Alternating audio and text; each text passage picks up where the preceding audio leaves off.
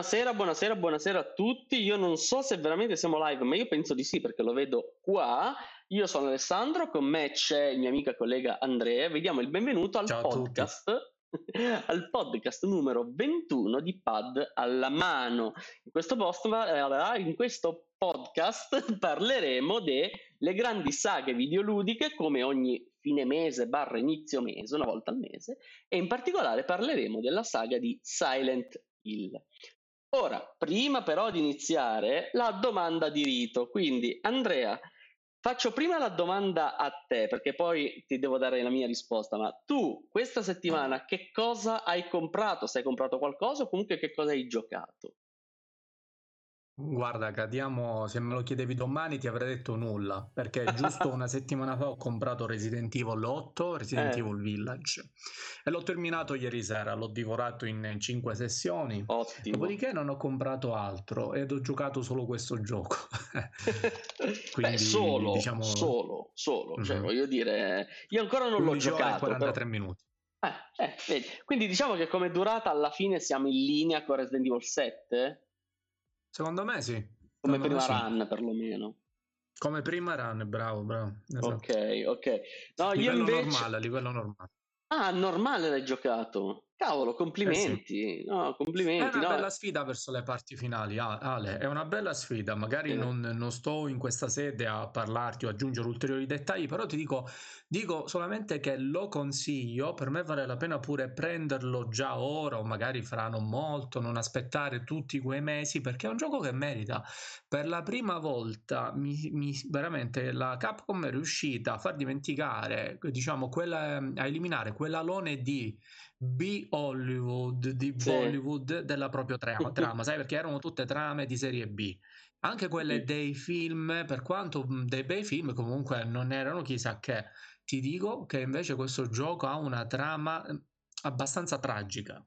Cioè si Mm. basa su una tragedia e già da quando inizia, inizia con un filmato stranissimo, una favola che racconta a sua figlia, insomma, la coprotagonista del precedente gioco. Mhm. Eh, ti dico, eh, merita, merita, ci sono molte peculiarità, molte cose particolari come, vabbè, non te la sto a spoilerare, comunque No, no, una no. cosa che riguarda il protagonista, assunte, Ah. che spiega quelli che sono alcuni punti, domande che io mi ero posto in Resident Evil 7.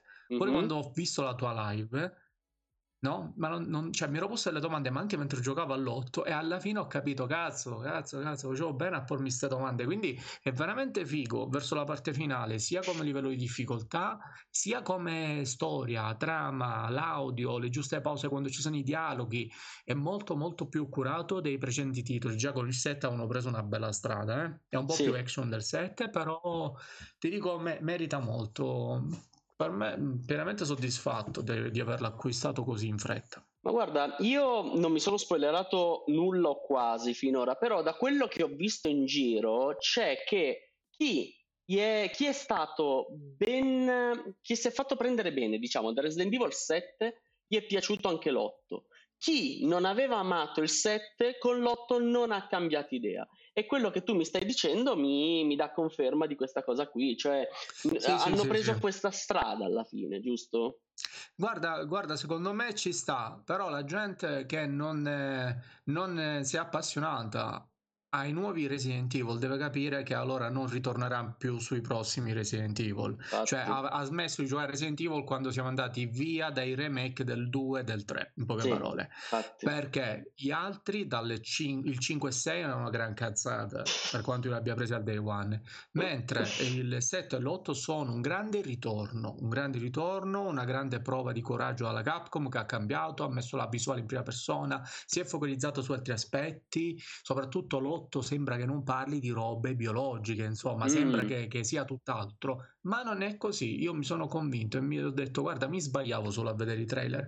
Quindi secondo me sono quelli che non torneranno più Resident Evil, meglio che non lo cercano, perché i Resident Evil chiaramente, proprio anche dall'otto, dalla trama dell'otto, soprattutto verso la parte finale, si capisce ormai andremo avanti in questo modo, visuale in prima persona, la storia continuerà è, è veramente, veramente impossibile se non ci è piaciuto il 7 ritornare sulla saga che si Ah. andasse a giocare su PlayStation X i primi tre allora E che effettivamente alla fine con il remake hanno fatto un'ottima cosa. Il remake dell'1 da GameCube in avanti, diciamo, ancora oggi comunque sopravvive. Il 2, soprattutto il 2, ma anche il 3 come remake sono capolavori. Quindi sì, hai ragione esattamente per quello che stai dicendo. Se uno è nostalgico si può giocare o gli originali o i remake ed è a posto. Uh-huh. Io invece mi sono comprato su Nintendo Switch a prezzo pieno, a ben 12 euro, Hatsune Miku, eh, eh, come si ah, chiama? Logic Paint.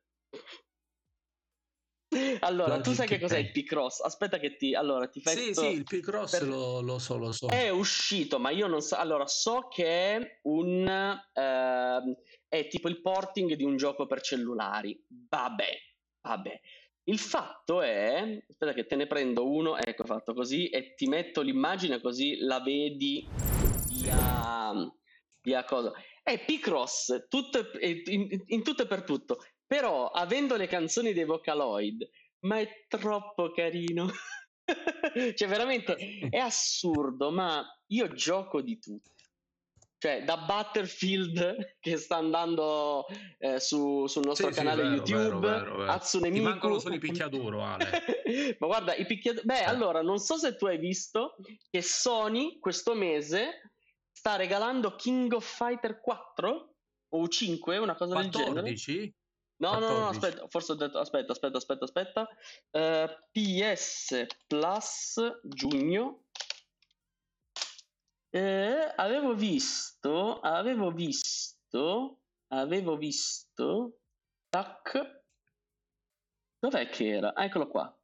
Virtua Fighter, ho detto una stupidaggine, ah, non King of Fighter. Fighter. Virtua Fighter. Qui hanno fatto vedere il trailer, credo che ora lo stiamo trasmettendo, sì hanno messo... No, questa qui cos'è? Pubblicità. Operazione Tango. Eccolo qui, Virtua Fighter 5, che non è male come io, io immagino che lo eh. daranno nella versione liscia ah, con ovvio. esclusi 5-10 anni di ovvio. season pass. Ovvio, ovviamente praticamente ti stai giocando una demo, ti stai giocando. Come Street Fighter 5 l'hanno dato qualche mese fa, infatti ho detto eh, sta so. minchia. Stanno so. dando Street Fighter 5, c'è la Championship Edition, ma ti danno l'update della Champion, poi c'hai i contenuti sbloccati. Ti dice compra il personaggio, compra l'arena. No, guarda, guarda. Eh. Comunque, comunque, comunque, diciamo che ci siamo aggiornati sulla settimana. Io direi adesso torniamo un attimo sulla pochino di regia e io direi di entrare nel succo della serata, ovvero la saga di Silent Hill. Adesso. Mamma mia, sto digerendo ancora la frittata. Allora, arriviamo a parlare del nocciolo, ovvero della saga di Silent Hill. Noi abbiamo portato in live la, l'intero gameplay, la long run, diciamo, di Silent Hill 2 l'hai portata a te, meravigliosa, fantastica e soprattutto grazie, abbiamo grazie, fatto anche grazie a te.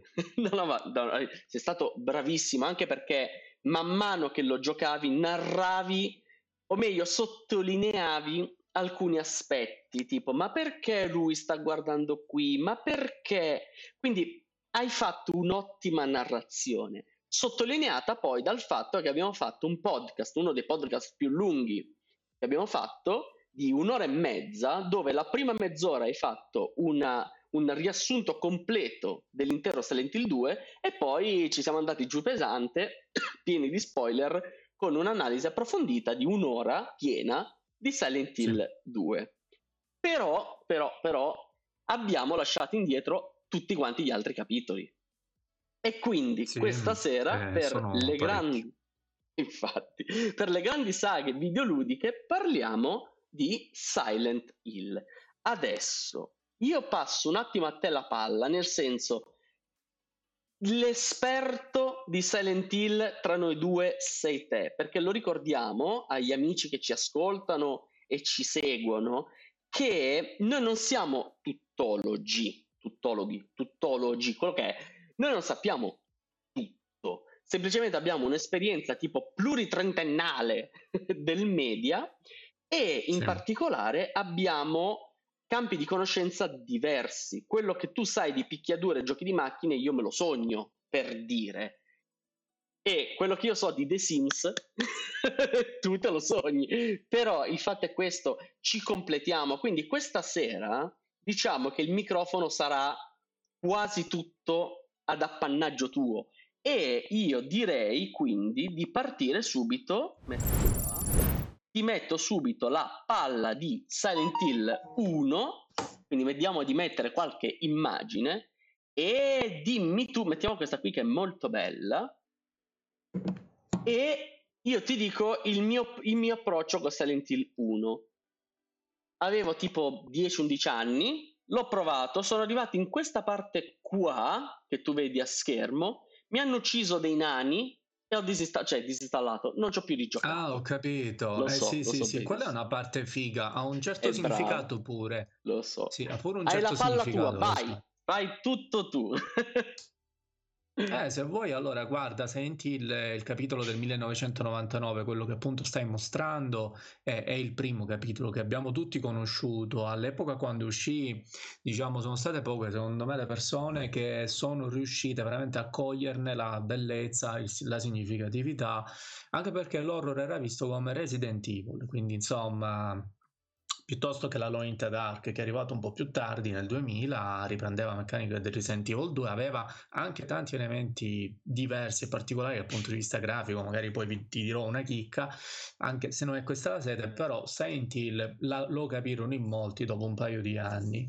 Ricordiamo che comunque dopo un paio di anni alla sua uscita è uscito il 2 che ha segnato un netto distacco eh, ha segnato è praticamente un'impronta della qualità videoludica che i primi giochi mh, diciamo hanno raggiunto perché fino allora erano delle robe considerate solo dei giochini che se giocavi a 30 anni a ste robe eh, significava che eri, avevi problemi mentali quindi con il 2 hanno fatto un gran bel salto ma il 2 è un capitolo a parte non aggiungo Ah. altre cose andatevi a recuperare la nostra live e l'analisi veramente la live di gameplay di 5 puntate se volete sapere un po' sia come si ambienta il gioco come finirlo e capire tante chicche. Se volete avere un, un dettaglio c'è la nostra analisi come diceva Ale io mi concentrerei prima di tutto Ale sui capitoli della trilogia diciamo classica ossia Silent Hill 1 Silent Hill 3, e- 3 e Silent Hill Origins Mm. il 2 è una cosa a parte, ma anche dal punto di vista della sua significatività, significatività dal punto di vista de- di tanti aspetti, ed è infatti meno splatter del primo. È vero. Del, questa è una delle fasi iniziali del primo. Sì. Il- lì è la fine del corridoio in cui vede per la prima volta sua figlia che scappa in mezzo alla nebbia, la segue. Mi ricordo, cazzo, ma come camminava? Sembrava una scimmia. Vabbè, era normale. queste qui me le ricordo anch'io, eh. Cioè, me le ricordo anch'io queste cose perché ci ho giocato pure io in, eh, a- all'inizio di Resident Evil, eh sì, di Silent Hill 1. Quindi vai, vai, vai, vai, vai, parla che intanto qui Praticamente, guarda, la, la trilogia so- quindi fa, pa- si, è, si è praticamente sparsa nel corso di circa 5, anzi nel corso di, se- di 7 anni, perché di Silent Hill il primo è uscito nel 99, il, il, il 3 che è il seguito del primo è uscito nel 2004, mentre nel 2006, 2006 è uscito Silent Hill Origins, spin-off per PSP, però con una trama comunque molto importante, sviluppato dalla Climax che già eh, dopo gli anni, dopo il 3 la, la Konami stava dando in sviluppo a terze parti, in outsourcing i propri Silent Hill e quindi insomma si notano le differenze. Eh, però poi è stato anche convertito per PS2. Quindi parlando di, di questi tre Silent allora qui praticamente non viene approfondito quello che è il concetto, de- il concetto del culto della chiesa di Samael. In poche parole, Silent è una cittadina particolare, ma lo è diventata particolare. E in poche parole, che è successo tanti anni fa, all'inizio, durante il periodo coloniale, no? Eh, furono scacciati via dei indiani che vivevano in questo territorio e fu costruita una città, no? intorno Mhm. al 1800. Così Successivamente gli abitanti di questa città, che erano non dei nativi americani, erano americani comunque gente che veniva, non erano dei nativi, non erano degli indiani, costruirono una città e vi andarono ad abitare, ma eh, questa città fu costruita sopra il cimitero degli indiani che loro stessi avevano ammazzato in poche parole. Quindi eh, ma la trama è sempre lì... quella, anche Shining alla fine. ma infatti loro traggono molte ispirazioni da due o tre film. Shining è uno di questi. E, agli altri due in questo momento non li ricordo, ma proverò a recuperarteli prima, prima della fine della serata. Veramente poi trae, trae anche parecchio eh, come si dice, la, l'ambientazione, l'ambientazione trae parecchio spunto da Twin Peaks. Mm. Sì, sì, sì, guarda, se lo ricordi bene. Sì, sì, sì, me lo ricordo. Il primo Silent Hill, meno il 2. E poi ci fu anche Alan Wake, comunque, uscito molto dopo questi Silent Hill, però anche Alan Wake riprendeva proprio a piene mani da Twin Peaks. A me è piaciuto pure molto. Molta gente l'ha snobbato, veramente, lo danno a due lire su PC. Veramente? Ah sì, sì, sì, sì. è vero, ne, ne parlavamo proprio l'altra sera, c'era Fabri in chat che lui stesso ci diceva che sfortunatamente, il, cioè lo danno a due lire, ma te lo dico io questo perché, perché purtroppo è uno di quei giochi un po' abbandonati e le patch non sono veramente ben fatte. Ma comunque, guarda, prova a giocarti la versione Steam. Io ho giocato titoli incredibilmente buggati su PC. Guarda, Resident Evil 8 non è incredibilmente pagato, ma c'ha pure qualcosa che ti dà fastidio. Una volta mm. che l'avvii si risolve, prevalentemente all'avvio, però che ti porta un attimo a dire: Ma che cazzo ci gioca a fare? Già mi è passata la voglia. Però, secondo me, potrebbe valer la pena affrontare diciamo questo scoglio per Alan Wake. Poi hanno fatto eh, il seguito, vabbè, in realtà sì, sì, DLC, American, American Nightmare, Nightmare, sì. E io l'ho giocati, l'ho giocati, solo che non ho potuto Bellissimo. finire American Nightmare proprio per via dei bug, porca vacca. però, però dai, non, non, ti voglio, non, ti voglio, distrarre dal, dal dritto per dritto che è il, la nostra serata. Praticamente, su... guarda, ti posso dire una cosa: l'altra hanno fatto anche dei film, come tu saprai, Silent Hill e Silent Hill Revelation questi due si basano appunto sul primo e rispettivamente sul 3 di mm. videogioco. Ovviamente hanno modificato qualcosa, non scenderò nel dettaglio neanche sui film, perché altrimenti veramente facciamo come Final Fantasy 7 Final Fantasy tutta l'altra saga, due puntate, dico, non vale la pena. Comunque, eh, in poche parole, parlano del culto della chiesa di, Samael, di Samael. In poche parole, dopo che questi abitanti inse- si insediarono in questa cittadina che è stata edificata su un cimitero indiano, allora, iniziarono a morire improvvisamente, non si capisce come mai. Comunque la cittadina si svuotò. I nuovi abitanti iniziarono a credere che fosse maledetta, no? Allora, eh, una volta che sono andati a abitare lì e si sono accorti che anche i nuovi abitanti tra loro scomparivano, hanno deciso di abbandonarla definitivamente. Successivamente hanno costruito una colonia penale da cui trae origine appunto eh, la famosa prigione di Toluca, che è mm-hmm. uno dei livelli di molti sentili, di Origins sì. no, del primo sì, del 2 sì, anche del 3 non ricordo sinceramente. Comunque... Eh, queste, in questa prigione sono stati consumati molti reati contro i delinquenti, insomma, violenze, torture, esperimenti, quindi diciamo questa città è sempre più stata alimentata dal male, dall'odio. Vuoi pure per altri motivi, insomma, alla fine lì trova stabilmente sede un culto. Una serie di persone sono andate a trasferire in questa città perché loro credevano e potevano portare di nuovo il paradiso sulla terra. E come? Attraverso la reincarnazione del loro Dio. Ma era un Dio che per reincarnarsi, per nascere dentro il corpo di una ragazza vergine adolescente che si doveva sacrificare, eh, doveva, doveva essere sacrificata anche Mm, con molte torture, quindi era un dio nato dalla tortura, non poteva essere che qualcosa di male, non il sogno di questa chiesa del culto di Una specie di martirio, diciamo, che infatti, guarda, ti interrompo un attimo perché ci sono tanti di quegli elementi che si vanno ad incastrare che ti fa capire come la saga di Silent Hill sia un connubio di varie cose. Esempio, Per quanto riguarda il, um, questa parte qui della tortura, l'abbiamo già vista anche eh, in, eh, al, al, cinema, per dire, per quanto riguarda appunto, come si intitolava? Uh, Martyr, ok, la stessa identica cosa, cioè attraverso la tortura risvegliare un qualcosa.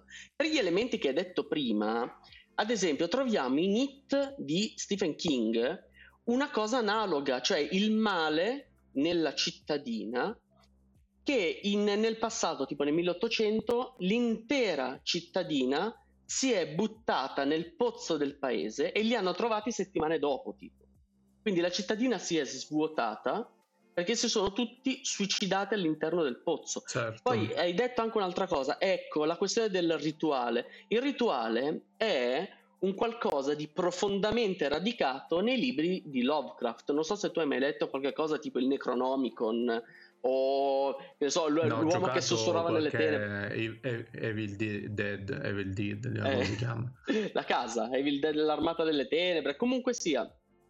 Sono tutti mm. temi, mm. l'orrore cosmico, sono tutti temi che in un modo o nell'altro Silent Hill ha inglobato e veramente io non avevo mai avuto il coraggio di giocare Silent Hill 2 ma veramente è stata un'epifania quel gioco. Questo però per dire ai nostri spettatori, ascoltatori soprattutto di Spotify, che veramente ancora oggi è una saga che ha tanto da dire.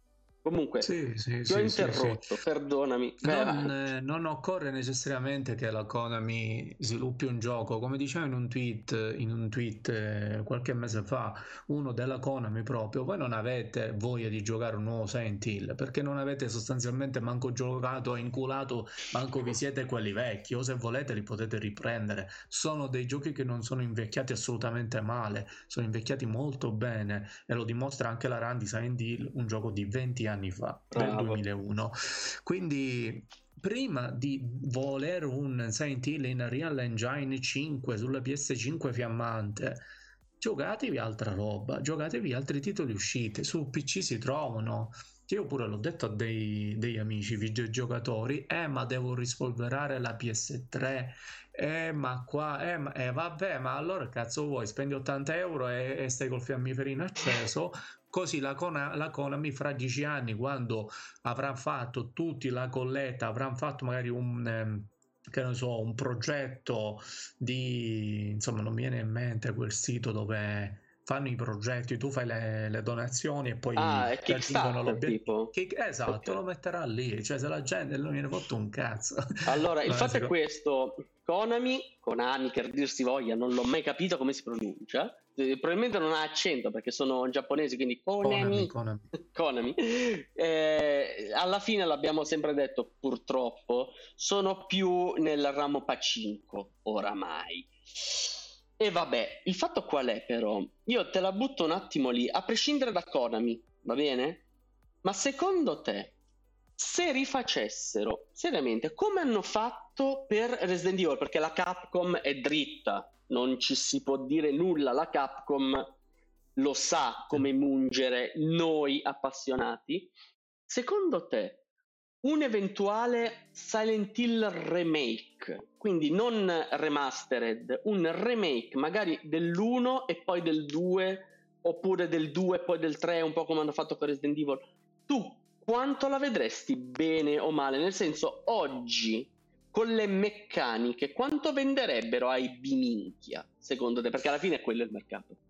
Guarda, secondo me eh, dovrebbero praticamente snaturare il prodotto che dopo 20 anni io l'ho rigiocato con quella live che abbiamo fatto di 5 puntate e mi andava benissimo così, non lo trovavo vetusto, non lo trovavo difficile da giocare, seppur oggi si è abituati abituati a giocare magari con una visuale non fissa o modificabile sempre però ti dico Silent Hill Downpour che è l'ultimo che è uscito sì. e tra l'altro per PS3 è comunque un ottimo capitolo secondo me già svecchia questi elementi ma secondo me se devono fare qualcosa devono andare non oltre quello che già hanno fatto con il Downpour che comunque è un capitolo mi pare del 2012 sì sì 2012 l'ho visto prima Eh, 2012, cazzo, li ricordi Silent Hill, veramente. Si vede che mi piacciono. E, e quindi se, se, vanno oltre, mi fanno la visuale dietro la spalla, mi mettono più action, non è, non è più il Silent Hill. Per me va bene dove si sono fermati con le remastered del 2 e del 3, non ha messo il primo che era su una tecnologia completamente diversa, occorreva un remake. Al massimo fate i remake del primo, essendo Guarda. un po' più coraggiosi, più coraggiosi, impuntandolo un po' più su una storia simile, su una storia, su degli aspetti eh, diciamo principalmente come sono stati caratterizzati in Silent Hill 2. Guarda, ti dico una cosa perché l'hai citata poco fa, citando la visuale dietro le spalle. Io me lo ricordo. Quando uscirono, eh, quando uscì Resident Evil 6, il semplice la semplice modifica della visuale del punto di vista, mantenendo però le meccaniche dei vecchi Resident Evil, ha polverizzato la difficoltà. Nel senso, ci, ci mette un minuto e poi la caliamo dentro sì. Silent Hill. Prendiamo i primi tre Resident Evil, mettiamola così. La visuale era telecamera fissa e quindi tu prima di svoltare l'angolo, ovviamente erano i limiti tecnici dell'epoca, giustamente, però andava a calarsi nel gameplay e prima di svoltare un angolo tu non vedevi veramente che cosa c'era davanti a te, tu dovevi far camminare alla cieca il personaggio a, incontro a potenziali mostri. Prendendo i Resident Evil più avanzati dal 4 in poi, abbiamo una visuale dietro le spalle. Questo che cos'è che ti dà? Ti dà un punto di vista, un, una profondità di campo, di visuale. Una maggiore molto... immersione esatto. anche, ma immersione in medesimazione. Però, però, i cattivoni di Resident Evil sono generalmente stupidi, mettiamo, sono degli zombie. Anche questo è legato quando faremo le grandi saghe, parleremo di Tomb Raider, parleremo anche della stupidità, della, non dell'intelligenza artificiale, ma della stupidità artificiale. Infatti non misero gli esseri umani, ma misero gli animali come nemici proprio per questo motivo, perché all'epoca i giochi potevano fare solamente personaggi stupidi. Arrivando a alcune, alcuni punti di Resident Evil 5 e 6, ci sono letteralmente decine di leaker per strada e tu sei lì col mitra. Perché si è, raggiunti, si è, si è giunti a questa catastrofe? Perché mentre con la semplice visuale in terza persona dall'alto, strana, era difficile anche solo mirare banalmente e quindi un leaker già ti dava filo da torcere, due lasciamo perdere. Quando te li mettono davanti, l'unico modo che hai per tenere alta la sfida è mettertene di più. Però se te ne mettono di più ti servono più munizioni e quindi dai a Chris subito mitraglie- la mitraglietta invece di fargliela trovare alla fine e quindi hanno trasformato un horror non dico psicologico, ok, però un horror un po' più sulla tensione a una cosa che veramente sembrava Rambo First Blood. Silent mm. Hill è in parte in parte, nel senso Silent Hill 2 hai la visuale dietro le spalle quando serve. La visuale invece a camera fissa quando serve, con precise scelte di design. Se facessero un eventuale remake di questi giochi, dovrebbero necessariamente, secondo me, mantenere le visuali fisse per forza, perché se no abbatti la difficoltà. Ale, scusa se ti interrompo Dimmi. un attimo. Ho eh, finito comunque, de... ho finito. Vado, no, no, no, vado a prendere il caricabatterie un attimo. Vai, vai. vai un allora, secondo, e allora non dico altre due cose. Vai pure a prendere il caricabatterie. Allora, intanto qui mi arriva da una chat che non è la chat dello streaming un suggerimento su Alien vs Predator e effettivamente era un gioco veramente fenomenale anche quello. Lì parliamo di un gioco in prima persona, però parliamo anche là del costruire la tensione. Una cosa che veniva fatta magari era innanzitutto la questione dell'illuminazione, perché in Resident Evil 6, per dire, anche se ambientato di notte, le scene sono illuminate come se fossimo a giorno. Per dire, invece un Silent Hill, il semplice limite tecnico di Silent Hill 1 e Silent Hill 2, infatti qui mi stanno dicendo avevi solamente tre fiaccole, è vero, è vero, la limitazione in, o meglio, è uscito dopo questi Silent Hill qui, Alien vs Predator, però ti fa vedere come il game designer riesce o a dosare una propria limitazione tecnica, ad esempio la PlayStation 1 poteva muovere tipo 300 poligoni al secondo e quindi per forza di cose dovevi mettere la nebbia. Invece Rienco. poi in Silent Hill 2, ciao ciao, sì, finisco il concetto.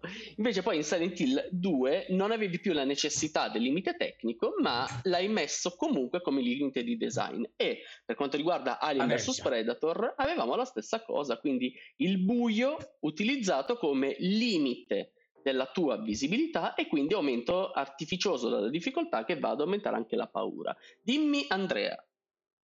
Allora, prima di tutto okay, ti dico che sei. non sposterò più il caricabatterie perché ho la ciabatta rotta, non si ah. riesce a infilare la presa, non si riesce a infilare in uno dei buchi della ciabatta.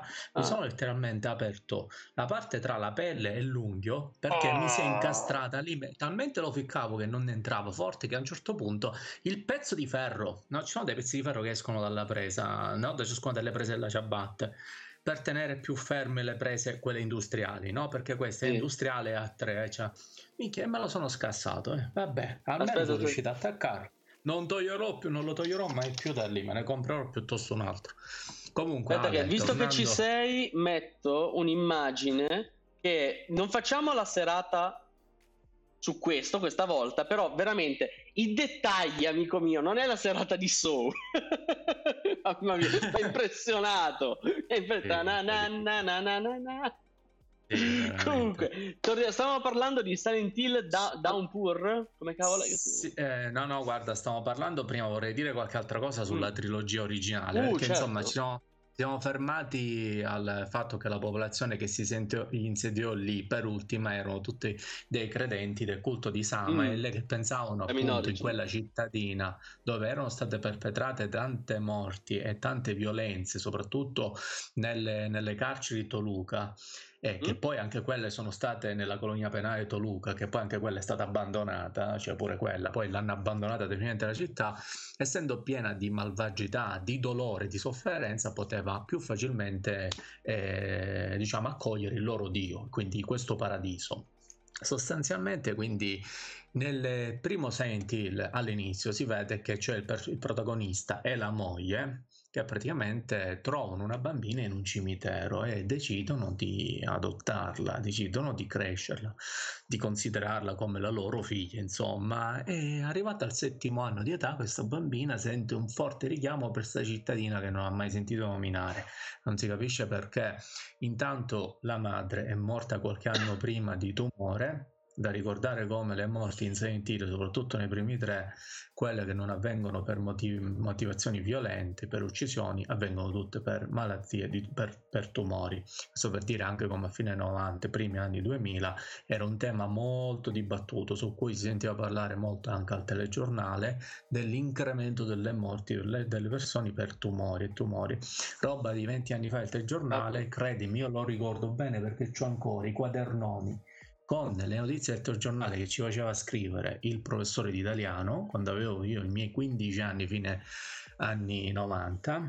Un. E altri, altrimenti ti prendevi il 10, anche se te lo meritavi, non te lo dava a fine anno, anche se facevi l'integrazione a 9, se non avevi preso le notizie del telegiornale. Ecco, questo per mostrarvi come è stata brutta la nostra infanzia, la nostra No, però seriamente, eh, ne avevamo parlato nell'altro podcast che eh, Silent Hill soprattutto il 2, riusciva a portare dei temi palesemente maturi, dannatamente maturi.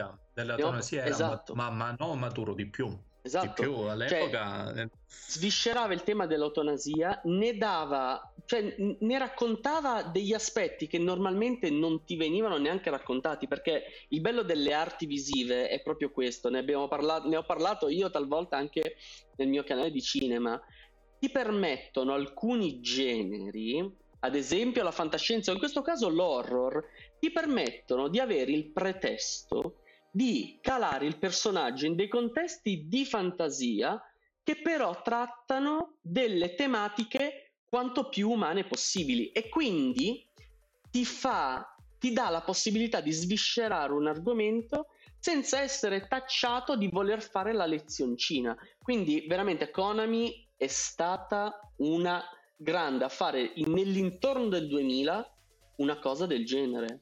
Veramente all'epoca ancora metà dei giochi avevano il punteggio in alto a destra, per dire.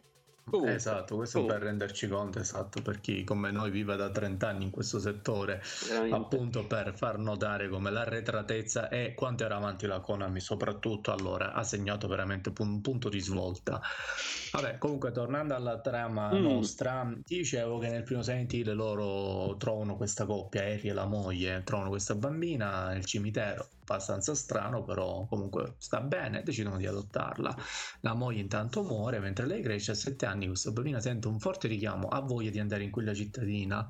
Finalmente un giorno quindi Harry parte per questa cittadina e insomma, perché pensa magari c'è un parco giochi, magari mia figlia si può divertire e contemporaneamente soddisfiamo finalmente questo suo desiderio che, di cui cioè, anche la notte ne parlava mentre dormiva. Mm-hmm.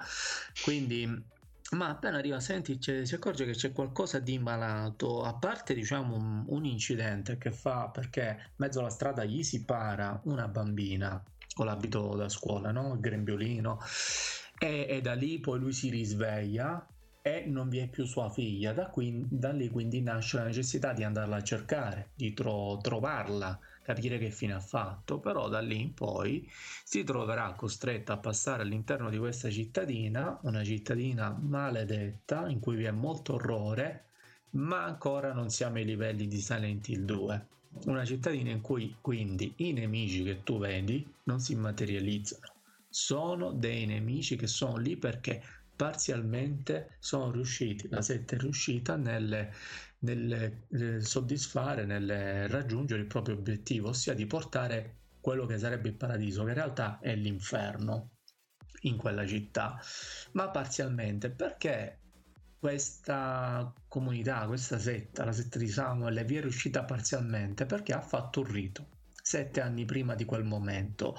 Un rito che consisteva appunto nel fare reincarnare, come anticipavo prima, il, il dio, è loro Samuel, Samael, nel corpo della figlia di una dei principali priori, di una delle principali, diciamo, tra virgolette, sacerdotesse di questo culto. Questa figlia perché già si pensava avesse, insomma, dei poteri particolari, insomma, già prima, quindi era il perfetto ospite.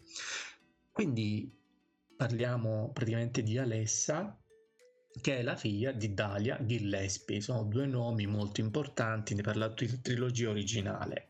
Dalia, quindi la madre che dà la figlia in sacrificio, la vedremo anche in Silent Hill Origins e fra poco vi parlerò anche di, di Origins. In poche parole, quindi che succede? Fanno questo rito sette anni prima dell'inizio di Senti l'attenzione. Mm-hmm. E questo rito però non va a buon fine. In cosa consisteva questo rito? Che aveva l'obiettivo di far tornare, reincarnandosi nel corpo della figlia di Dalia, Alessa, il dio, di bruciarla viva fino alla morte. Ovviamente il tutto condito da lei, inserita all'interno di un cerchio con dei triangoli sottosopra e tutti i marchi di Samael. Però questo rito non va a buon fine. Prende addirittura fuoco un'intera casa, la casa di Dalia e di Alessa, dove vivevano lei e la madre, e eh, tutti gli abitanti del villaggio scappano perché vedono che è successo qualcosa di, di imprevisto.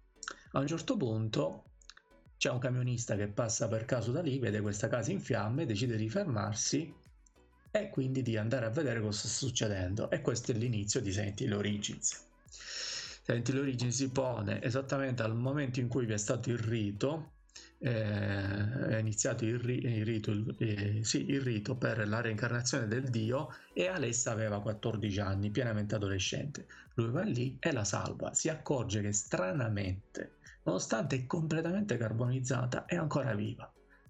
Nonostante soffre e non può lamentarsi per soffrire, però è ancora viva e decide di portarli in ospedale, ma quando arriva in ospedale sviene, sta ragazza scompare e, e lui è interessato a capire, il personaggio che si chiama Trevor, quello di Senti l'Origine, a capire insomma cosa è successo.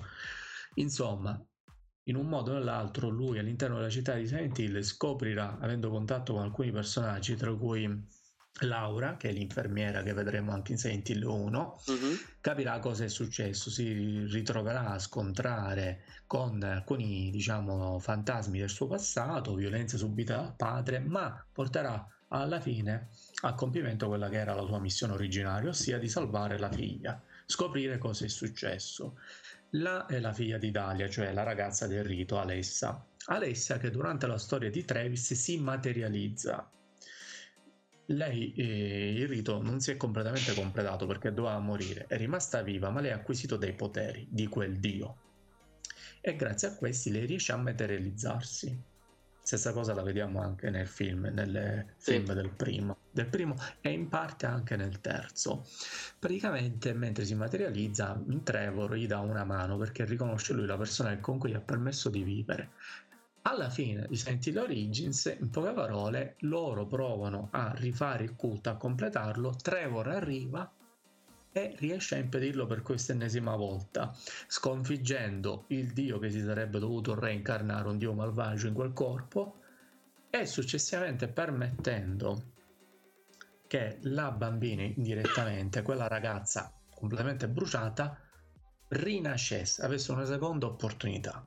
La morte in Silent Hill Origins di, da, di Alessa no? Corrisponde alla nascita di Cheryl, la bambina che trovano mm. al cimitero, Harry e la moglie e da cui poi si dipana tutta la storia del primo Silent Hill. Esatto. La bambina perché si sente attratta? Perché lei è per metà Alessa e per metà è Cheryl stessa. È la reincarnazione, cioè la seconda opportunità che è stata data dal Dio benevolo no? A Alessa di rinascere. Ed è rinata è cresciuta sotto la famiglia di Harry quando viene anche la moglie. Harry poi comunque succede questo incidente quando andavano lì e, e, poi alla fine insomma si imbatte una serie di personaggi capisce quello che è il culto che ti ho spiegato fino a poco fa e che soprattutto un personaggio il dottor Kaufman continuava a tenere in vita negli anni appunto precedenti, quelli di Silent Hill Origins, Alessa tramite tutta una serie di punture e quant'altro con l'obiettivo di tentare di nuovo il rito. Quindi capisce che tutti i personaggi sono stati dietro a questa storia, capisce che per molti di questi personaggi, tra cui un'infermiera Laura, per reggere i problemi mentali di tutta la situazione, perché lei era l'infermiera di Alessa, non riusciva a spiegarsi che questa ragazza viveva nonostante fosse completamente bruciata. Non sopportava l'idea che i dottori la riempissero di medicinali o altro per mantenerla comunque in vita e non sentire tutto questo dolore per fare di nuovo il secondo rito e quindi ha iniziato a drogarsi. Un altro dei business di Silent Hill, oltre a culto, era appunto la, cioè era una droga che producevano anche loro, quella setta, e mediante la quale riuscivano a avere un maggiore coinvolgimento nella creazione, nella partecipazione dei riti. Uh-huh. Quindi pensavano che quella droga gli potesse servire pure per facil- più facilmente far scendere il dio Samael. Comunque, grazie a Dio, quello benevolo, Silent Hill 1 si, com- appena terminato Silent Hill 1 almeno con il finale positivo, Harry riesce a sconfiggere questo dio in un modo da non ucciderlo, no? E allo stesso momento questo successivamente per pietà decide di far di ri- riportare in vita la figlia perché alla fine del primo Silent Hill il rito viene di nuovo eseguito con la versione materializzata di Alessa e Cheryl che è metà contenitore metà Alessa no? vengono entrambe riunite e quindi praticamente il dio rinasce però ha pietà e non è il dio che pensava che la setta di, di, di evocare insomma perché? perché Harry oggi ha influenzato il rituale e quindi insomma la bambina ritorna in vita mentre Alessa mu- muore definitivamente la figlia d'Italia, Alessa, quella del culto originale, proprio la prima vittima sacrificale del culto. Silent Hill 3, che, cons- che, che, quindi Harry e sua figlia ritornano a vivere uh-huh. insieme, insomma. Silent Hill 3, eh, diciamo, parte circa dieci anni dopo, quindi abbiamo una eh, Cheryl che ha 17 anni e che si sposta con il padre da città in città per, perché la setta gli dà, gli dà la caccia.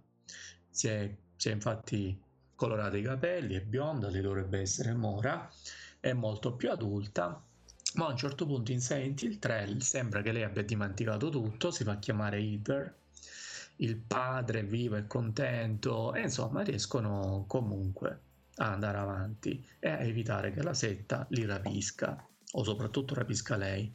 In realtà però nel 3 poi lei incontra un detective che gli dice di stare attenta perché la setta è commissionato di trovarla e gli dice la setta sa che tu sei incinta quindi vogliono avere il tuo bambino. Ma non è così. In realtà durante il corso di Silent Hill 3 si scoprirà che Cheryl aveva una cugina che si chiama Claudia anch'essa figlia di un'altra dei principali priori del, del culto e praticamente eh, lei ha preso le redini dalla madre e quindi vuole che nel corpo di questa Dieter che ha scoperto essere la vecchia Cheryl si reincarni il Dio perché secondo lei si può sconfiggere il male nel mondo con questo Dio e soprattutto portando un mondo privo di sentimenti. E Guarda, la cosa parole... fantastica scusa se ti interrompo la cosa fantastica è proprio questa nel senso ti fa vedere i strati che sono riusciti a mettere giù per questa storia qua. Nel senso, in alcuni giochi noi abbiamo unicamente la lore, ok? Non abbiamo nessunissima trama. Qui abbiamo tre livelli principali, cioè abbiamo la lore di base che richiama l'horror cosmico di Lovecraft alla fine, dei che si confrontano tra loro. Abbiamo un secondo livello che sono le grandi macchinazioni fatte in questo caso dal rito, dal rito, comunque dal culto, scusa, dal culto, e su questo secondo livello agiscono delle persone normali, perché una cosa fantastica di Silent Hill è che si contrapponeva, soprattutto all'epoca, allo stereotipo classico dell'eroe, mentre in Resident Evil nell'1 avevamo il controllo di membri d'elite della Stars. Nel 2 avevamo un poliziotto, una recluta, ok? E una motociclista, una civile, ma una civile molto cazzuta, e, figlia, e sorella di uno di quelli del primo, ok? Quindi un supereroe praticamente. In Silent Hill non abbiamo mai avuto degli eroi, o meglio, abbiamo sempre avuto degli eroi, ma eroi umani e questo crea un legame molto più profondo col videogiocatore. Comunque, scusa se sì, ti ho interrotto, sì, vai sì, pure avanti. No, no. Queste chicche eh, quando vengono bisogna dirle. Eh, a parte, esatto, a parte questo, però è giusto che lo, sotto, che lo sottolineassi proprio per far capire come parliamo di un prodotto completamente diverso e come se vi ho parlato bene dell'8 dicendovi che è una tragedia, è, è praticamente una tipologia di prodotto, è una tragedia e che mi è piaciuto tanto e, e anche perché approfondisce degli aspetti prima caciaroni mai messi lì perché Chris doveva bombare a fine gioco ogni città. insomma, il classico film sì. di serie B, insomma. Sì, beh, però, allora... però Beh, allora, Però comunque, il... spezzando una lancia, proprio una lancia di 30 secondi, la spezziamo. Salutiamo Christian, se domani o quando sarà che ci, ci, sentirà parlare alle Ciao minuto, Christian. Eh, 52-37 secondi di Resident Evil mi, mi prenderà a pugnalate. Però, però, però, una cosa bisogna dirla: Resident Evil nasce come omaggio a un certo tipo di film. È un certo tipo di film che per forza di cose è trash e la sua potenza sta lì. Quindi è corretto che non sia un horror psicologico perché non vuole fare quello. Se uno si aspetta da Resident Evil o anche dai film di Resident Evil, mamma mia, ho visto un paio di giorni fa un'analisi su Resident Evil Revelation. Ah, che brutto, che brutto. Praticamente prende uno a uno alcune scene da Resident Evil 5 è brutto Resident Evil 5? Sì, ma il film si ispira nella, nella cagataggine a quello. Stessa cosa con un Resident Evil gioco. Non ci si può aspettare un Silent Hill che è molto più psicologico. Alla stessa maniera, da Silent Hill non ti puoi aspettare i ritmi di Call of Duty perché non è quello il fine. Ciao amici 3 benvenuta in ritardo a questa nostra serata. Vai pure avanti, amico mio. Eh, e quindi praticamente dicevo alla fine Ether, no, la Cheryl mm-hmm. del primo Silent Hill incontra sua cugina che gli dice la sua palese intenzione di riportare per l'ennesima volta quel dio, quel demone dio sulla terra e lei era il vettore che gli serviva perché aveva dimostrato Alessa di cui metà di, oggi metà di, di, metà di Ether che era la vecchia Cheryl ha cambiato nome è Alessa anche se poi è cresciuta e quant'altro ma metà si è, riuscita a rinascere grazie ad Alessa. Allora quindi pensava di usare il suo corpo o comunque di trasferire direttamente con un rito più potente il dio direttamente nel suo grembo ed è quello che accade. Idar scopre di essere incinta e sta portando in grembo quello che è il dio demone di, del culto di Samael. Questo volta un culto che sta facendo un rituale ancora più perfezionato e che è riuscito senza necessariamente l'uccisione tra le peggio sofferenze del, della, vittima, eh, della vittima sacrificale di riportarlo in vita. Mm-hmm. Però la cosa forte è che Iter si ricorda, ah intanto mi spiace dirlo, mi ero dimenticato intanto il padre di, di Iter, Harry, Harry Mason, il protagonista mm. del primo senti, lo trova e muore praticamente viene ucciso dalla setta e lei se ne accorge nelle prime due o tre ore di gioco. Muore, lei verso la fine, quando è disperata, volge lo sguardo a una collanina che gli ha dato il padre, si accorge che contiene un liquido che serve per esorcizzare i demoni. Lei non lo sa, lo, lo capisce, non so come fa a capirlo, però appena si ritrova tra questo, questa collana la rompe e riesce, in, ingerendo quel liquido, a rigurgitare questa è una scena brutta, però bisogna dirla, è così il gioco. Rigurgitare il feto del dio. E quindi Claudia diventa pazza, perché il suo obiettivo, la sua ragione di vita era la reincarnazione, la rinascita sotto il migliore corpo possibile, che era quello di Iter. No?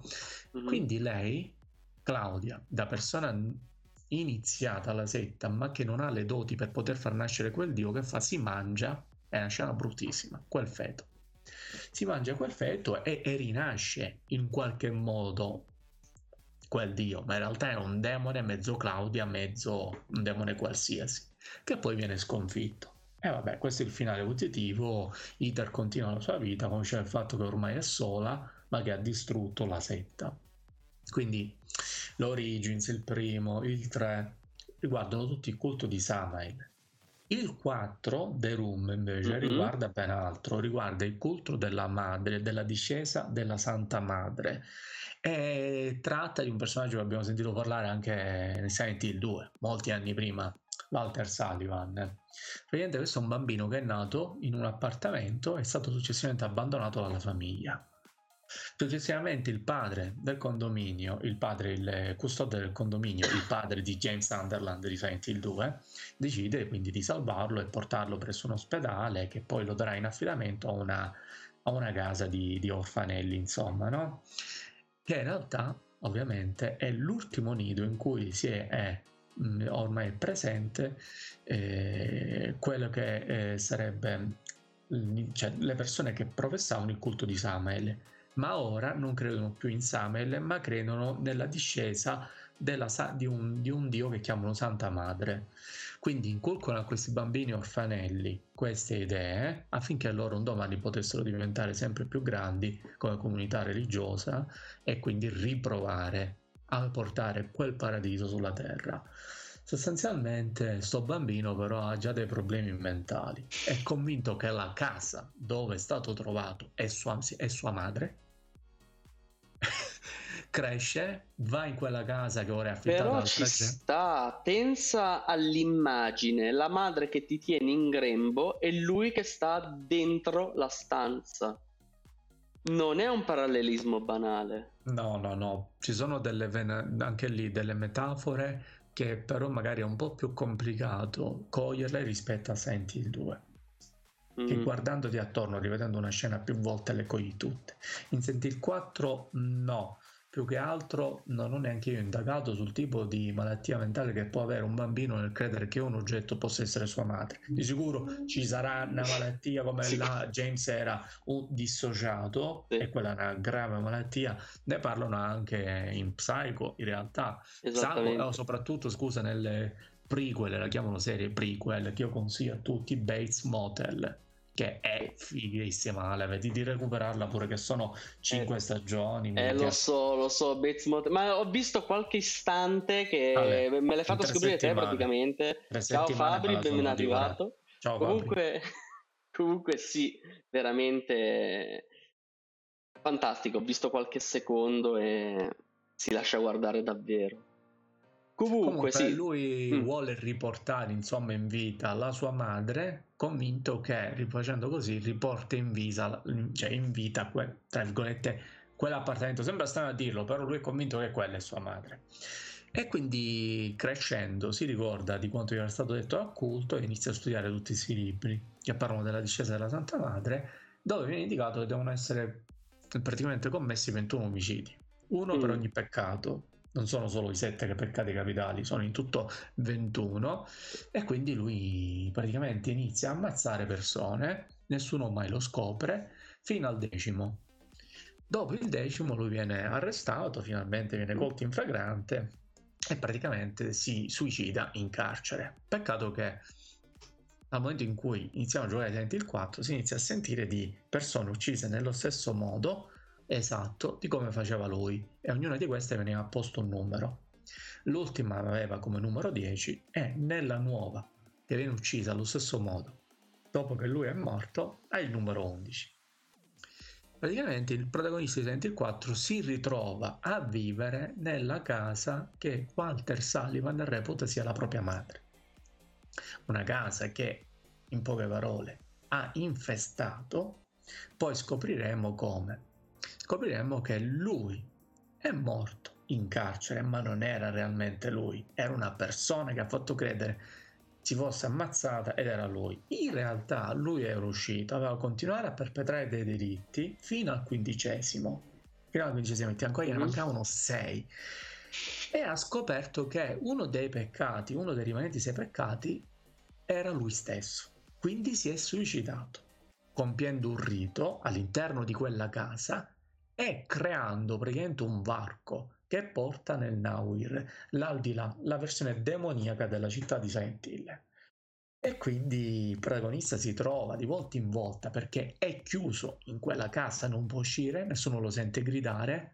Si trova di volta in volta per provare a ritornare alla propria vita o uscire infilandosi in questo pozzo, ma scoprirà che se finisce dall'altra parte della metropolitana o dall'altra parte della città, è nella versione demoniaca e lo capirà dopo un po', anche perché in base a come viene ucciso ognuno di quei personaggi da Walter Sullivan, questi si rimaterializzano. Nel Nauir a cui accede eh, anche lì si chiama James se non ricordo ma no James Harry Harry mm. si chiama pure questo Harry e, e, praticamente ad esempio una diventa un fantasma un altro diventa un uomo infuocato perché è stato ucciso in mezzo alle fiamme insomma in base al rito che voleva praticare Walter poi si scoprirà quindi che in realtà lui, eh, la sua ultima vittima sacrificale, è quella che è la diciamo, ragazza amica di, del protagonista del gioco, che lui in calcio d'angolo alla fine riesce a salvare, ma in realtà scopre che era la ventesima, il ventunesimo sarebbe stato il protagonista del gioco, però alla fine riesce a evitare, a evitare tutto.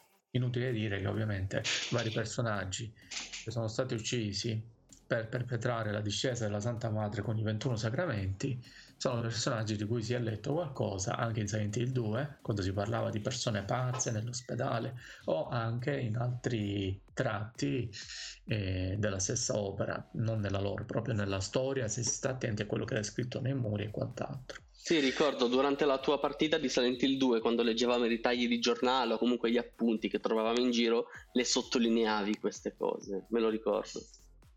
Poi praticamente abbiamo in realtà anche altri Silent Hill, Ale. abbiamo Silent Hill dopo il 4. Uh-huh. Mhm. Diciamo che fino al 4 sono quelli sviluppati dal team Silent, proprio dalla, con ma in first party in poche parole, quindi con tutta l'attenzione del caso e quant'altro. Poi ne abbiamo altri che sono diciamo remake oppure sono altri titoli usciti su PS3 è sulla Xbox 360, quindi ben due generazioni fa, che sono Silent Hill Homecoming e Downpour. Non so, Però... io invece ho giocato questo, che non c'entra quasi esatto. nulla, Shattered Memories, Ah sì, ho capito. Quello è, diciamo, il remake del primo, però... Però da un punto di vista diverso, perché aveva la meccanica della psichiatra. Cioè sì. venivano intervallate le fasi di gameplay che in verità erano fasi di era molto banale come struttura di gioco. Avevi esplorazione dove non c'erano nemici, fuga dove i nemici sì. c'erano ma non li potevi uccidere. La meccanica della fuga introdotta esatto. proprio per le, perché era un titolo uscito da prima sulla Wii che con esatto. check permetteva meglio. Io ricordo la torcia, facevano vedere sta roba sì. della torcia. Io su Wii l'ho giocato. Sì, sì, sì. Avevi la torcia che tu la giravi e soprattutto in esplorazione era bellissimo. Quando scappavi potevi dare un colpo agli oggetti e quando non eri in gameplay eri durante le sedute e a seconda di come tu rispondevi alla psichiatra andavi a modificare molto leggermente le altre sezioni di gioco. È una cosa che poi abbiamo visto anche con eh, cos'è che era Until Dawn per dire che te parlavi con mm-hmm. il, lo, lo, psichiatra e durante i ricordi i, i, ragazzi si comportavano in maniera diversa. Silent Hill lo fece prima, però non è proprio legato legato alla saga principale, mettiamola così. Tu l'hai mai giocato questo? Sì, io l'ho giocato perché eh, hanno fatto il porting su PSP. Mm. Ovviamente non ho potuto assolutamente sfruttare quelle le meccaniche, erano le meccaniche cardine di questo Shattered Memories. Quindi l'ho giocato in versione diciamo classica Mm-hmm. Eh, però sinceramente ancora ricordavo abbastanza in maniera abbastanza vivida Silent Hill il primo per cui questo Shattered Memory vedere quel personaggio Harry eh, in quei panni eh, non, non, non, mi convin- non, mi convinse molto. Diciamo che non sono rimasto abbastanza contento, l'ho dimenticato facilmente mm-hmm. e l'ho messo lì nell'angolo dei titoli rifatti, ma non, ce n'era di, non c'era di bisogno, i titoli reinterpretati. A tal fine voglio dire una mm-hmm. chicca. Di qualche giorno fa è un messaggio via Twitter del boss della software house che sviluppò Shattered Memory che mhm. vinse mm-hmm. diciamo tra virgolette la gara per aggiudicarsi i diritti di sviluppare un Silent Hill che poi corrispondeva all'ideale che abbiamo visto in Shattered Memory questo qui ha riproposto alla Konami di recente qualche giorno fa di fare un remake di Shattered Memory attenzione quando non si parlava di remake soprattutto diciamo all'epoca del 2000, la Wii, no? Uh-huh. Quando non si parlava di remake, comunque uscivano già dei giochi che erano una rivisitazione, una versione aggiornata con qualcosa di modificato rispetto a quello che era il gioco originale, no?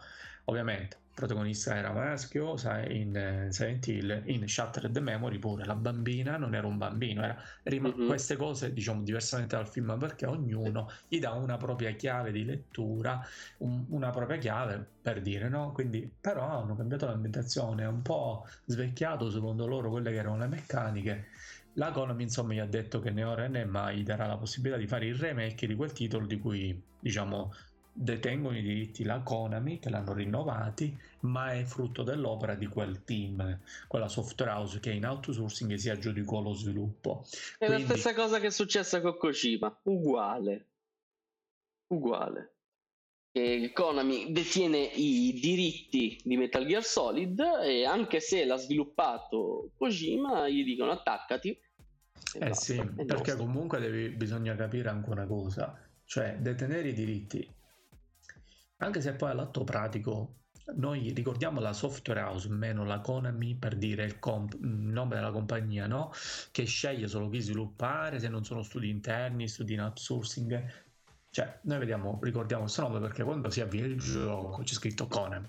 Esatto. Magari già da uno meno importanza alla scritta Team Silent, che significa il team originale che ha fatto tutti i Silent Hill, quelli delle della diciamo sì, trilogia, gli sviluppatori proprio classica, sì, sì. Eh, esatto, quelli interni, che in questo caso poi li hanno dati in outsourcing, però ricordiamoci che sono solo dei operai, tra virgolette. Alla fine è la, la Konami che paga tutto, decide tutto, anche se loro sono coloro che creano queste opere intellettuali, che sotto forma di software che racchiude in sé appunto idee, emozioni e quant'altro. Quindi vi è anche una connessione come se fossero la software house no? che l'ha sviluppato e il gioco è il proprio figlio.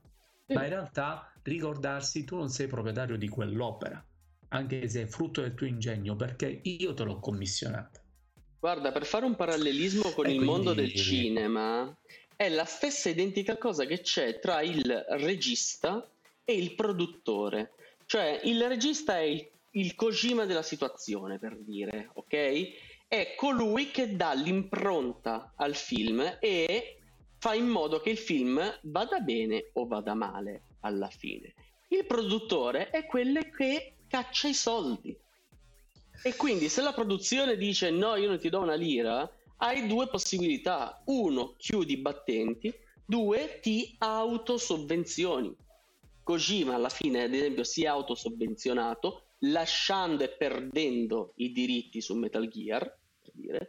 Altri non lo possono fare perché giustamente il produttore, in questo caso Konami, eh, ha una visione diversa. Guardano solo i numeri, dicono io devo fatturare 100, tu mi stai facendo un, avere un'idea che se va bene fattura 20, qui non parliamo neanche di arte, qui parliamo proprio di eh, soldi. Sì, pre- esatto, perché alla base non si va avanti solo di parole, eh, l'arte se c'è tanto meglio quando si sviluppa un titolo, la qualità, però se mi costa un casino, io che mi chiamo Konami, allora o mi metto su a guadagnare mi sposto il mio business su altro, ma non escludo la possibilità di creare videogiochi con la V maiuscola, no? Mm-hmm. Oppure eh, con, c- c- cerco un'altra software house che mi sviluppa quel titolo garantendomi dei standard di qualità, ma e poi per questo motivo gli do i diritti, ma a un costo più basso.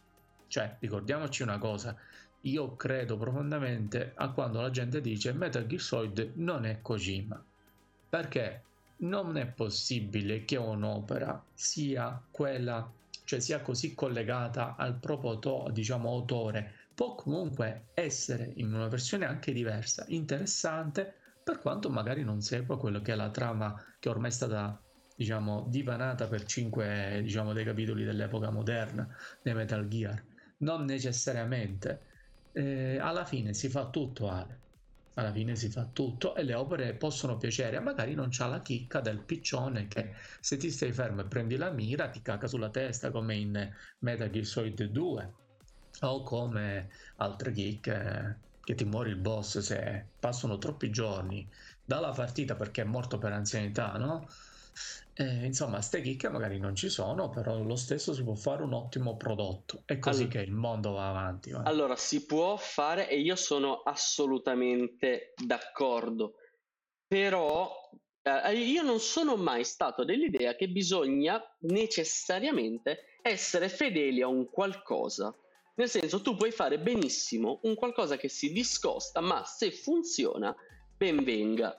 Ora, venerdì esce il mio nuovo eh, video di Pazzi per il Cinema, dico due cose due proprio su Alien, per quanto riguarda che Alien 4 si discosta molto dagli altri, ma chi se ne... Cioè, ne, se nel suo piccolo mondo funziona, ben venga. Io ti metto qua, però, a proposito di Konami, Metal Gear Survive, che sono riusciti, guarda, io veramente ci credevo in questo tu, tu, te lo ricordi Metal Gear Survive? Sì, mi ricordo che primo, i primi 15 giorni costava 70 euro. Eh, il Dopo, sedicesimo? Eh, il sedicesimo 10 euro. Guarda, veramente sono riusciti a fallire con Ma un c'erano motore. Gli zombie. Ma è vero che c'erano sì. gli zombie. Allora, sì, c'erano eh, che erano degli zombie con questa specie di cristallo in testa. Il fatto qual è? È che bisogna stare attenti, nel senso, sono riusciti a fallire con un meccanismo di gioco, che era quello di Metal, Gears, Metal Gear Solid 5, che era ben rodato, sono riusciti a fallire. È la stessa cosa che abbiamo visto al cinema con il film di Max Payne. La trama mm. dei giochi mm. di Max Payne, com'è? Com'è la trama? Perfetta. Sono riusciti a fallire con un qualcosa che bastava prenderlo e di peso spostarlo là. Quindi bisogna veramente stare attenti perché il confine è veramente labile. Io spero vivamente che Konami metta la testa a posto perché ha... Lo sai, la Konami non parteciperà alle tre, però ha mm. detto che sta lavorando per presentare il prima possibile mm. nuove, delle nuove idee, dei nuovi prodotti collegati alle sue principali saghe. Allora, oh.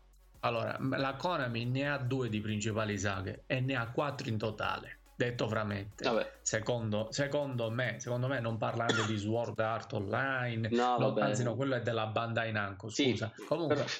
Di, di, di, così grosse ce n'ha solamente due sono Silent Hill e Metal Gear poi che c'è? C'è Zone of the Ender che non lo sviluppa più, ha fatto un remastered per PS3. No, no ma anche quello era una costola di Kojima. Zone of the Ender. Cost- esatto, dico. Quindi alla fine cosa c'è? Castlevania, Lord of Shadow, sviluppato anche quello dalla Climax. Ricordo che diciamo fino al 2013-2014 ha dato alla Climax la possibilità di sviluppare, la possibilità, si sono aggiudicati l- appunto nella gara i diritti per sviluppare Silent Hill Prologue eh, 0, mm-hmm. che poi chiamarono Origins, e anche Castlevania Lord of Shadow, un remake supervisionato dal mitico Kojima e che parliamo di una trilogia, cioè la trilogia non, non è una cosa da poco. Mirror Fate in 2D, falso 3D è uscito Bello. per DS in esclusiva e poi 3DS mm, e, e poi Down anche Sorrow prima ancora sì sì sì. Eh, Down Sorrow quelli erano un altro filone ma i sì. remake dei Castlevania quindi hanno tre saghe principali Castlevania, Castlevania. Metal Gear e Silent Hill punto.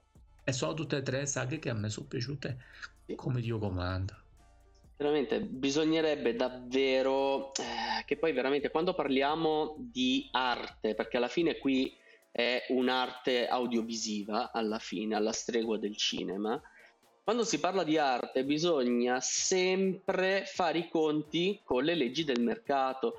Cioè, eh, anche capito, nel passato, vale. la Cappella Sistina, se non ci fosse stato il Papa della situazione che sganciava i danari, non ce eh. l'avremmo avuta. Hai la capito. stessa cosa è qui. Purtroppo. Ma infatti, la Konami, che mo ne possiamo, possiamo brevemente accennare a sta cosa, cioè la Konami secondo me non deve essere neanche vista così negativamente, perché ricordiamo, continua a rinnovare i diritti. Non è una roba da poco, eh? no, perché significa che gli dà speranza, ci crede nel volerli un domani. Non è la loro priorità sviluppare Silent Hill o Metal Gear, magari fino ad ora magari tra due mesi esce invece la vera notizia, che non sia il leak. La notizia ufficiale della Konami sta facendo Silent Hill, sta facendo il remake del primo o il Metal Gear 6, però la Konami, se tuttora si sta arricchendo e addirittura sta facendo più guadagni rispetto a quando sviluppava i giochi, mettendo dentro i pancibo come si chiamavano? Pacinco. Pacinco. Silent Hill 2 Silent Hill 2 cioè prova a cercare un Pacinco di Silent Hill 2 se lo troviamo. Sì, sì, sì, lo sto cercando. Pacinco Silent Hill. Secondo me è tanto. C'è, c'è, cioè, ecco tanto per dire, aspetta. Vabbè, qui c'è cosa, ma per dire, to, che ne so. Allora, ce ne sono un sacco di Metal Gear. Però, guarda, guarda, eccole qui, guardale qua. Sì, sì, sì, sì. Ah. Questo è quello di Silent Hill 3 o Shattered the Memory? Sai che non down. lo so perché non si vede bene, ma fatto sta allora, in verità questo qui non è tanto Pacinco, a me sembra proprio una, una VLT, una slot machine.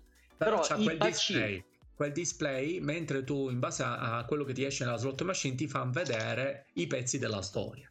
Ma allora, esattamente figa. sì, ora qui vediamo se ti trovi il Pacinco proprio.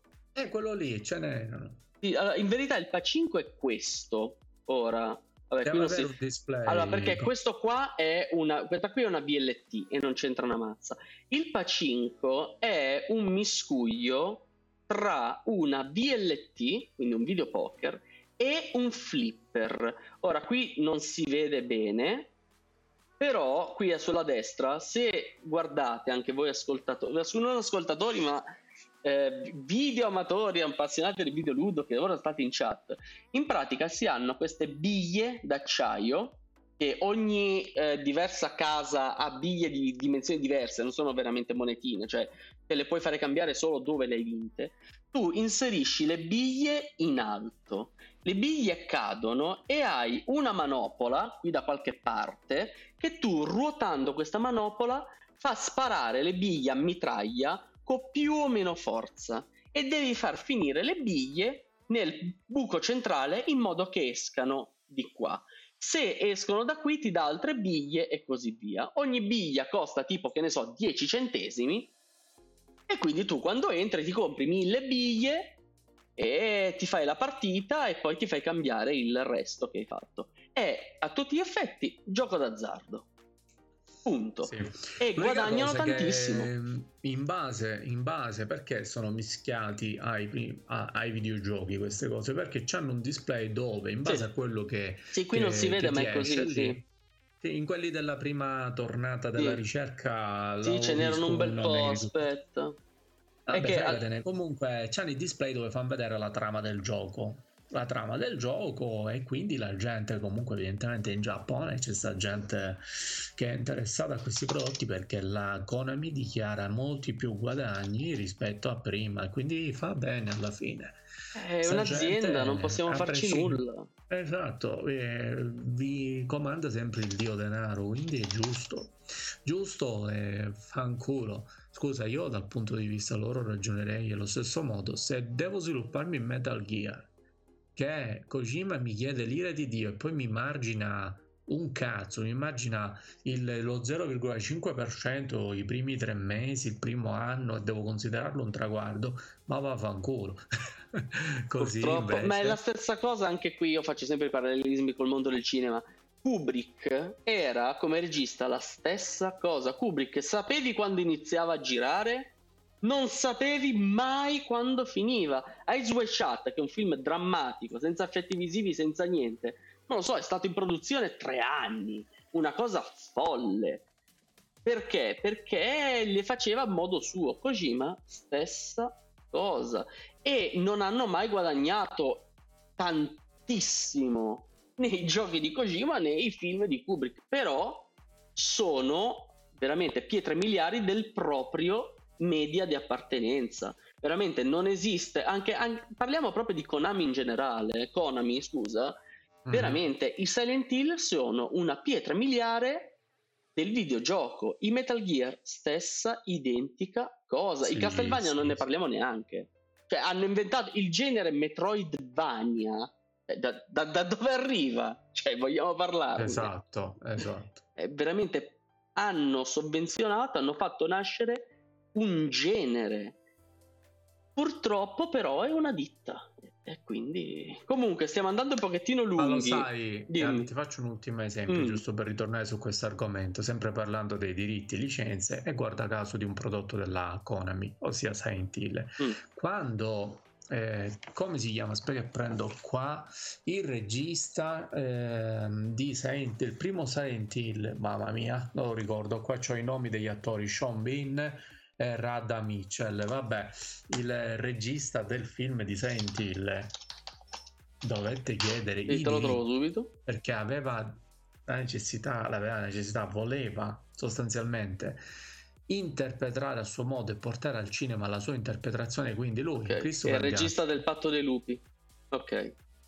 Quando questa persona parlò con la Konami, nel dietro le quinte del film, io ho ascoltato questo qualche giorno fa, lui disse che non ha idea cosa ha dovuto fare per convincerli perché la Konami mm. insisteva a che tantissimi elementi del film non venissero modificati perché erano dei prodotti lui stesso diceva che stavano ma- marginando un casino di guadagni e in virtù della prossima uscita di Silent Hill 2 quando lui chiese loro già avevano previsionato che il target sarebbe aumentato a dismisura e che era un prodotto che molto valido che avrebbe permesso di ottenere ulteriori guadagni quindi non volevano si rovinasse l'immagine di Silent Hill con un film dato al primo che capita quindi hanno chiesto tante garanzie hanno chiesto di vedere in anteprima molti sketch mm. molte delle idee di base il prodotto finito prima di stamparlo e mandarlo non è idea.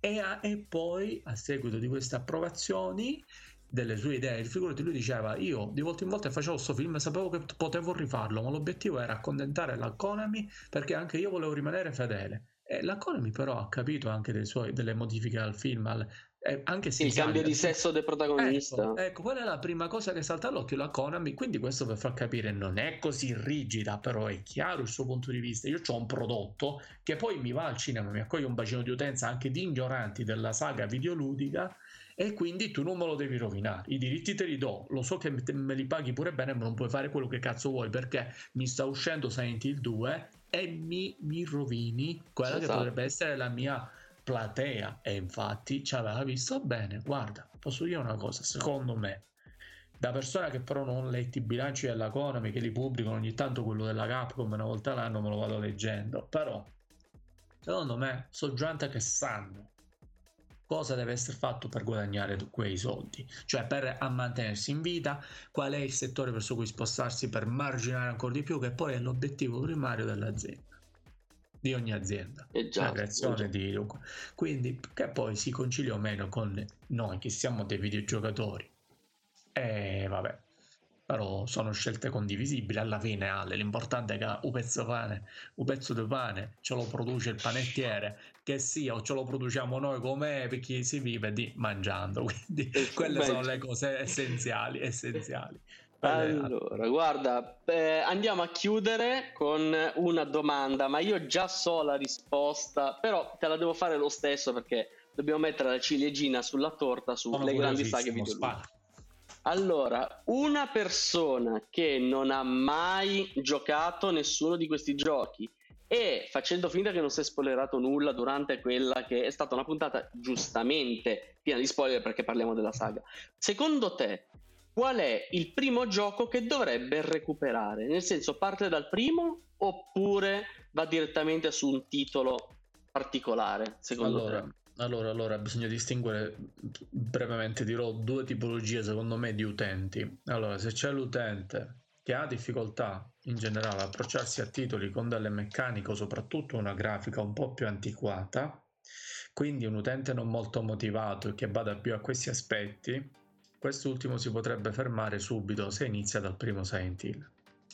Mentre, mentre se inizia dal secondo, in realtà potrebbe pure non fermarsi, non cogliere tutte quelle venature, non capire tante cose, perché lo gioca con l'occhio del, dell'appassionato dei videogiochi di, di Resident Evil, dove non ci sono metafore, è tutto spiattato lì, quel poco di trama che c'è e basta. Quindi purtroppo secondo me potrebbero rigiocare, approcciarsi a questa saga degli utenti che devono essere utenti particolari, persone approfondi- che vogliono approfondire qualcosa, che cercano la, la, maturità in un prodotto, che non cercano il prodotto caciarone che ti permette di giocare se no te ne ti sposti su Call of Duty. Quindi, allora, se parliamo di un tipo di utente del genere, allora può pure partire dal primo. Può partire dal primo che però riguarda il culto continuare con il terzo ma ricordo che sono un po' più splatter del secondo, che è un'opera a parte. È un'opera magnifica a parte, ma è sempre un Silent Hill. Infatti, la città è molto più indemoniata e materializza quelli che sono i frutti del tuo subconscio, cosa che non accade ancora nel primo Silent Hill. Quindi io consiglierei a chiunque di approcciarsi direttamente con il 2, dandogli un consiglio, iniziare col 2 dandogli un consiglio che se volete capire la trama di tutti gli altri Silent Hill giocateli dopo il 2 ma mettendovi in testa che vi serve un emulatore e non otterrete chissà quali progressi come sperimentavo io qualche giorno fa su PC e gli altri però potete recuperare le remastered cioè in particolare parlo del 3 per quanto concerne il 4 c'è anche su PC lo consiglio a chiunque cerca una sfida e un gioco dalle tinte tinte horror macabre psicologiche anche psicologiche assurdo addirittura un audio dell'audio che è stato dimostrato fa venire mal di testa se, no ti giuro c'ha delle onde delle onde particolari che su, tu, noi non ce ne accorgiamo ma trasmesse a quelle frequenze ti generano questo associato anche a quelle immagini. Il 4 è un prodotto particolare per me è l'apice tra virgolette il punto massimo che ha raggiunto la, la, la in ordine diciamo ai, al connubio tra coniugare appunto gli aspetti splatter, una trama non male e al contempo anche un, dei tratti psicologici che sono quelli horror reali di, che caratterizzano saga, la saga di Silent Hill. Quindi bisogna vedere quali due tipologie ciascuno si, si sente di far parte. Se sei un irriducibile, avvicinati partendo dal primo, poi ti giochi l'Origins, poi ti giochi il 3, o parti dall'Origins, ma se parti non ti fermare, altrimenti sappi che il 2 è un'opera a parte, non capisci quasi niente perché si parla del culto di Samuel in tutti gli altri o del culto della discesa della madre. In Silent 2, Silent 2 non esiste, è solo il percorso di James. Quindi, insomma, dipende. Ok. Allora, io direi che abbiamo sviscerato tutto lo sviscerabile. Noi ci vediamo con il podcast mercoledì prossimo, sempre alle 21. E se vi fa piacere, tra due giorni, venerdì sera, sempre alle 21, portiamo avanti Monkey Island 3 sempre qui su Pad grandi mano, risate, su... grandi risate, soprattutto tanta vecchia scuola di quella ah. che è buona scuola che piaceva, veramente con doppiaggio in italiano, con doppiaggio, doppiaggio in, italiano, italiano assolutamente. E soprattutto quando mi vedete bloccato chat datemi una mano. Esatto, Ale, no sottotitoli, diciamo doppiaggio, doppiaggio proprio parlato. Doppiaggio, ma, gioco ma bello. di 20 anni fa, di sì. più di 20 anni fa, 30 anni fa, bellissimo. Eh, ma le avventure grafiche all'epoca andavano forte. E infatti doppiavano solo quelle. I Silent Hill, mannaggia, veramente. Ma come non sarebbe stato bello Silent Hill 2 con un completo doppiaggio fatto come Dio comanda? Porca va, che immagina l'immersione. Eh, sì. Ancora più bene. accessibile, ancora più accessibile. Eh, vabbè, dai, vabbè, grazie mille per la serata e noi ci vediamo la prossima volta. Ciao. Ciao a tutti.